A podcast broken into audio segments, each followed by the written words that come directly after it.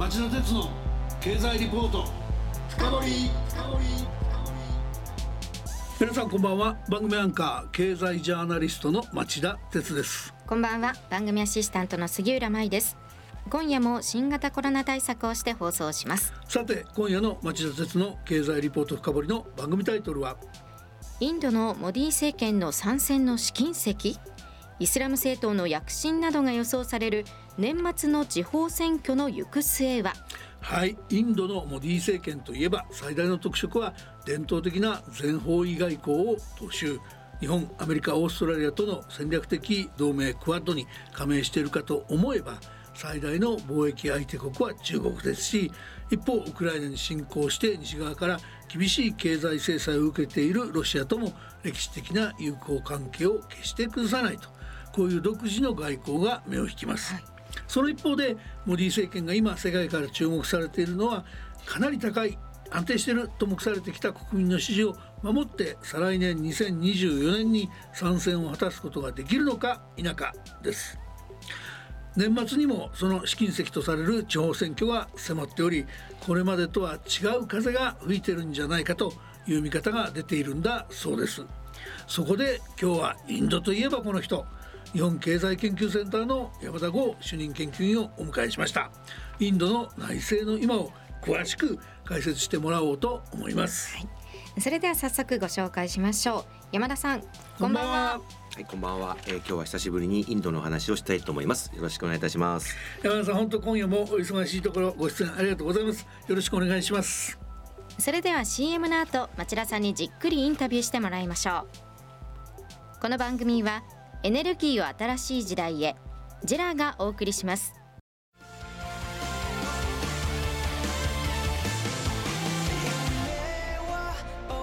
本気で夢を追いかけるとき。新しい一歩を踏み出す時。大切なものを守りたい時。誰も見たことがないものを作り出す時。自分の限界に挑む時。絶対できないと思って始める人はいない。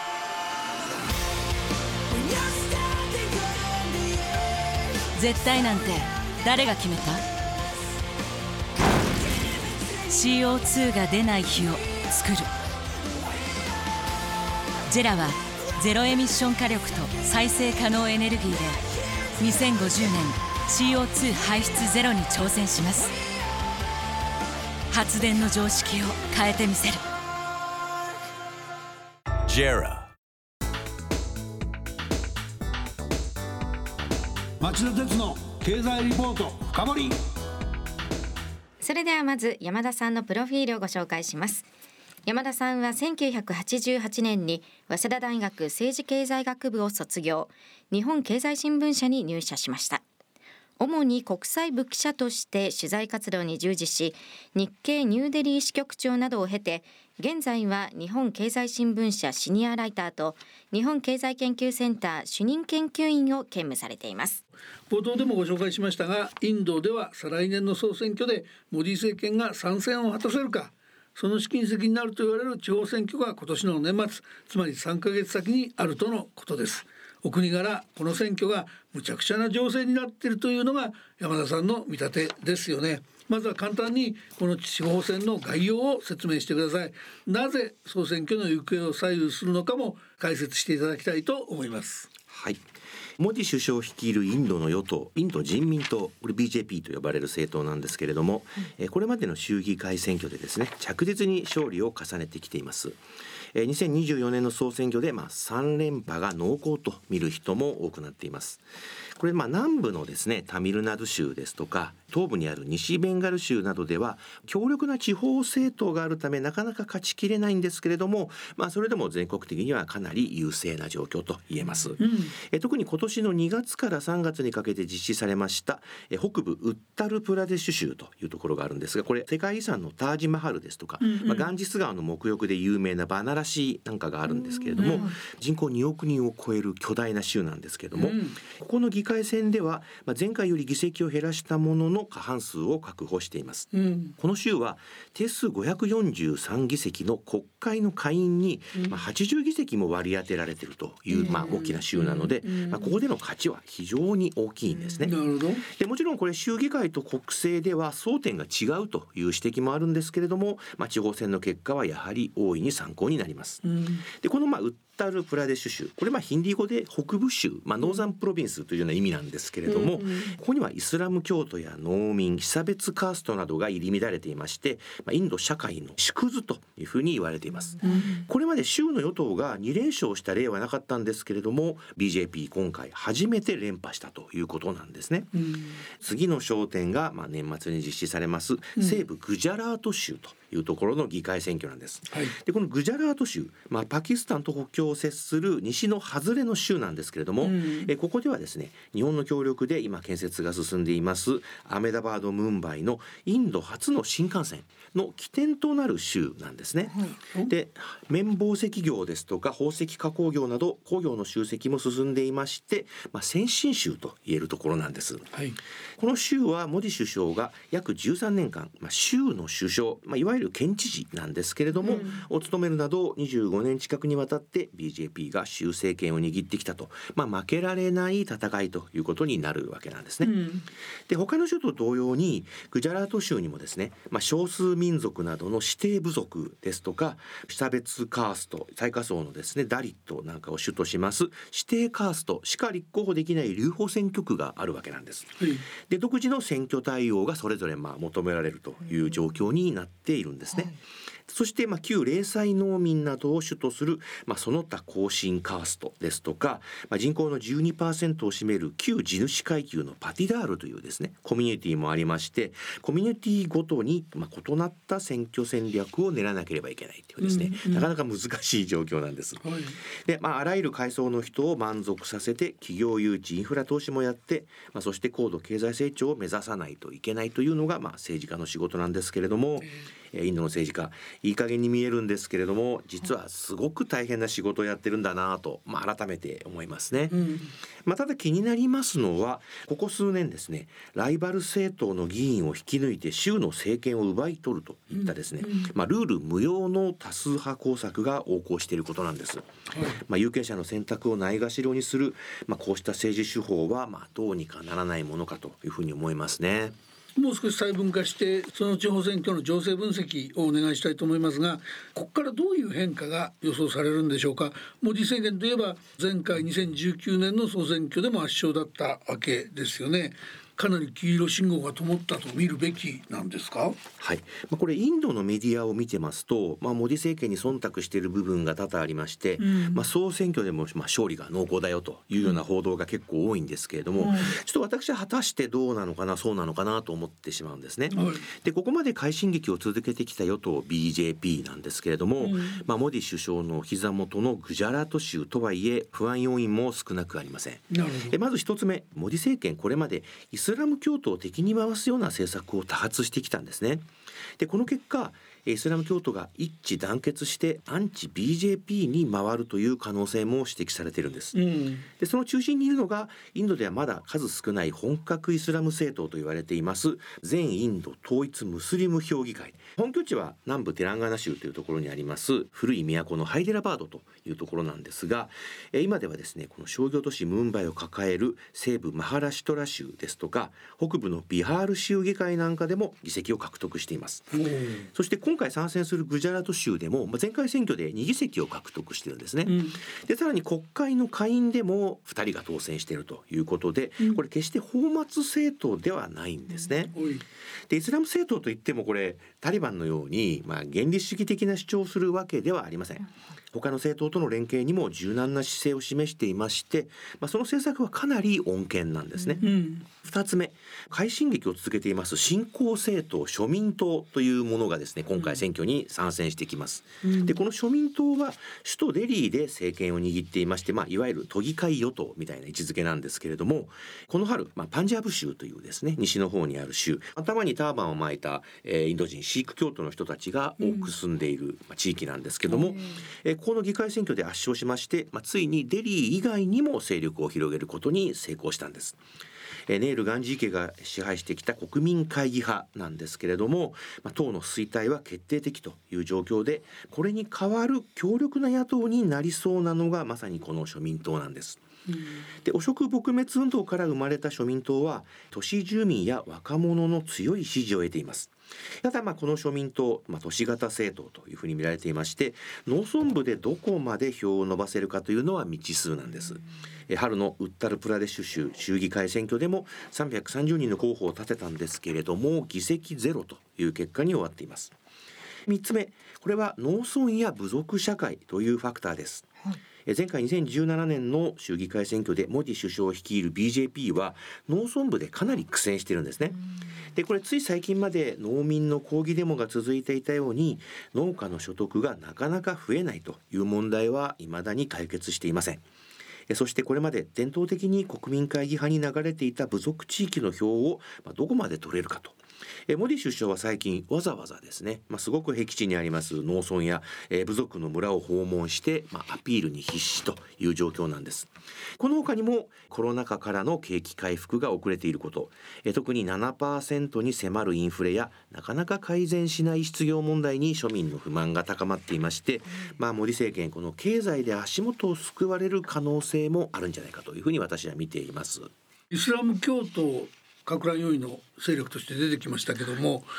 インドでイスラム教徒ってパキスタンを建国して、はい、ほとんどの人がその出て行っちゃったと、はい、まあ、逆に向こうからあのヒンズー教徒は帰ってきたと。いうようなことが人口大移動があったかと思うんですけども、はい、それでその今14億の人口の8割がヒンドゥー教徒と言われている、今でもそういう状況の中でイスラム教の政党が力を伸ばしているっていうのは実際どの程度勢いのあるお話になるんですか、うんはい。えまあ、先ほどもお話ししました通り、えここ数年だけでもですねモディ政権は、まあ、反イスラム的な政策をいっぱい取ってきてしまったんですね。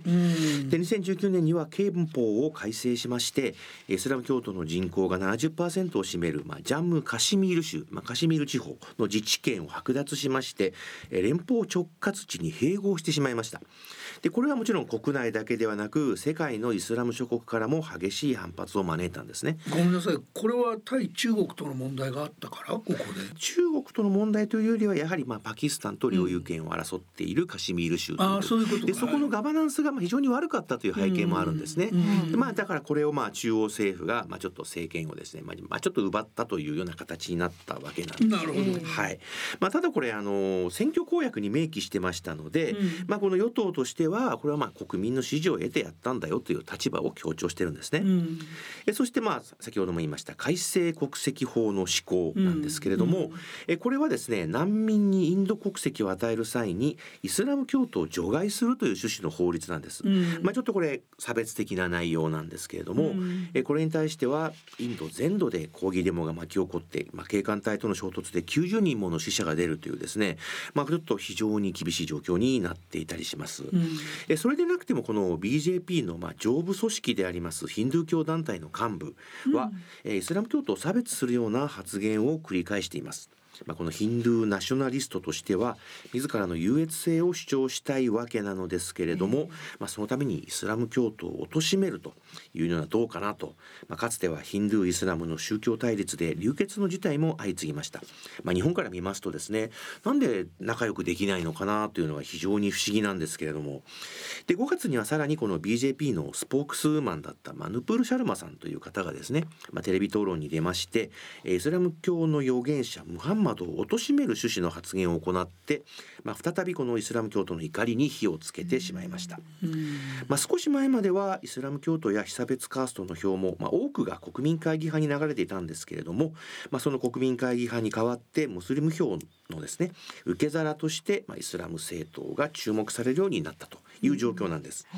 えただイスラム教徒の人口はインド14億人のうちの12%前後2億人に迫る数ではあるんですけれどもやはり11億人いるヒンドゥー教徒に比べれば少数派とえ選挙で天下を取るということはありえないんですけれども、まあ、大政党と選挙協力して勢力を伸ばしたり連立政権に加わってキャスティングボートを握って存在感を発揮するという可能性は大いにあるかと思います。なるほど。最後にそうした地方選挙の結果を難しくてもあえて展望していただいてですねその結果がインド外交を変える可能性を秘めているのか否かあるいはその日本にどういう影響が想定されるのかみたいなこともちょっとシナリオ的に教えていただけますか？はい。えモディ政権外交に関してはですねこれ非常にうまくやってると思います、まあ、アメリカのトランプ政権ともうまく付き合いましたし、まあ、上手に立ち回ったという印象ですね、うん、えそしてロシアから有利な条件で原油を輸入して欧州やアメリカからですね批判を浴びたのにびくともしないと。その一方日本やアメリカとともにクアッドにも参加して効果的に中国に圧力をかけていると。でグジャラート州議会選挙でも、まあ、モディ BJP が大敗するということは、まあ、考えにくいんですけれども苦戦するようだとちょっと政策の軌道修正が必要になる可能性も出てきます。例えばまあイスラム教徒やマイノリティに対してもう少し優しくなるという、まあ、方向性も出てくるのかなという気がしています。え個人的にはやはり二大政党制のように競い合うライバル政党があった方がいいかなというふうに思いますね。近年のインド政治では BJP モディ一強ということもありまして与党が天狗になっているというような印象も受けます。まあ、これというのも BJP と渡り合えるちゃんとした野党がないからなんですね。まあ、インド人と政治の話をしますと、まあ、必ず、まあ、インドも日本もちょっとまともな野党がないねみたいな話になって苦笑いするんですけれども。それは面白い例えだね、えー、なるほど。そうなんですね。まあ、インドの場合この選挙結果によって外交方針が大きく変更されるというようなことはまあないんですけれども、うん、やはりあの私アメリカバイデン政権との関係っていうのがちょっと気になってるんですね。うんでバイデン大統領就任後アフガニスタンからの撤退ですとかコロナ対策で忙しくてですねあまりまあインドとの外交っていうのを一生懸命やってなかった節があるんですけれども、うん、今後人権重視の外交を展開していくとなるとカシミール問題ですとか改正国籍法の問題がやり玉に上がる可能性もあります、うん、え日本にとってインドの内政が多少動揺しても影響は少ないと思うんですけれどもインドとアメリカの関係がぎくしゃくしてクアッドの結束が揺らいだりしますとやはり日本のアジア外交の基本理念であります自由で開かれたインド太平洋にもですね、まあ、影響は避けられません。日本としてはやはりこれインドとアメリカの関係を取り持つような役割が求められるかもしれませんね BJP モディ政権にとっても幅広く国民の支持を得て真の全国政党を目指すにはやはりこれ宗教色を薄めて国民融和に尽力しなければいけないというふうに思います2004年まで首相を務めましたアタル・ビハリ・バジパイさんという方がいたんですけれどもモディさんに匹敵する人気があってですね、まあ、バックのヒンドゥー教団体の干渉を跳ねつけることができていたんです。まあ、モディ首相がバジパイ氏を超える指導者になるには、まあ、今以上に国民からの絶大な人気を集める必要があるというふうに思っています山田さん今夜も貴重なお話ありがとうございましたまた近いうちこの番組に来てお話を聞かせてください。はい、えミャンマーやアフガニスタンも気になりますのでまたよろしくお願いします。よろしくお願いします。さて杉浦さん山田さんの話どうでしたか？来年には中国を抜いて人口世界最多になるということですから、うん、ますます注目される国ですね。そうですね。まあなんだかんだ言って世界最大の民主主義国家ですからね、はい、あんまり変な方向には行ってほしくないですよね、リスナーの皆さんはどう感じたでしょうか？さて来週は白氷の国内景気の回復懸念される故障例リスクとはと題して日本経済研究センターの高野哲明副主任研究員に僕がインタビューします。それでは来週も金曜夕方4時からの町田鉄の経済ニュースカウントダウンからスタートする3つの番組でお耳にかかりましょう。それでは皆さんまた来週。この番組はエネルギーを新しい時代へジェラがお送りしました。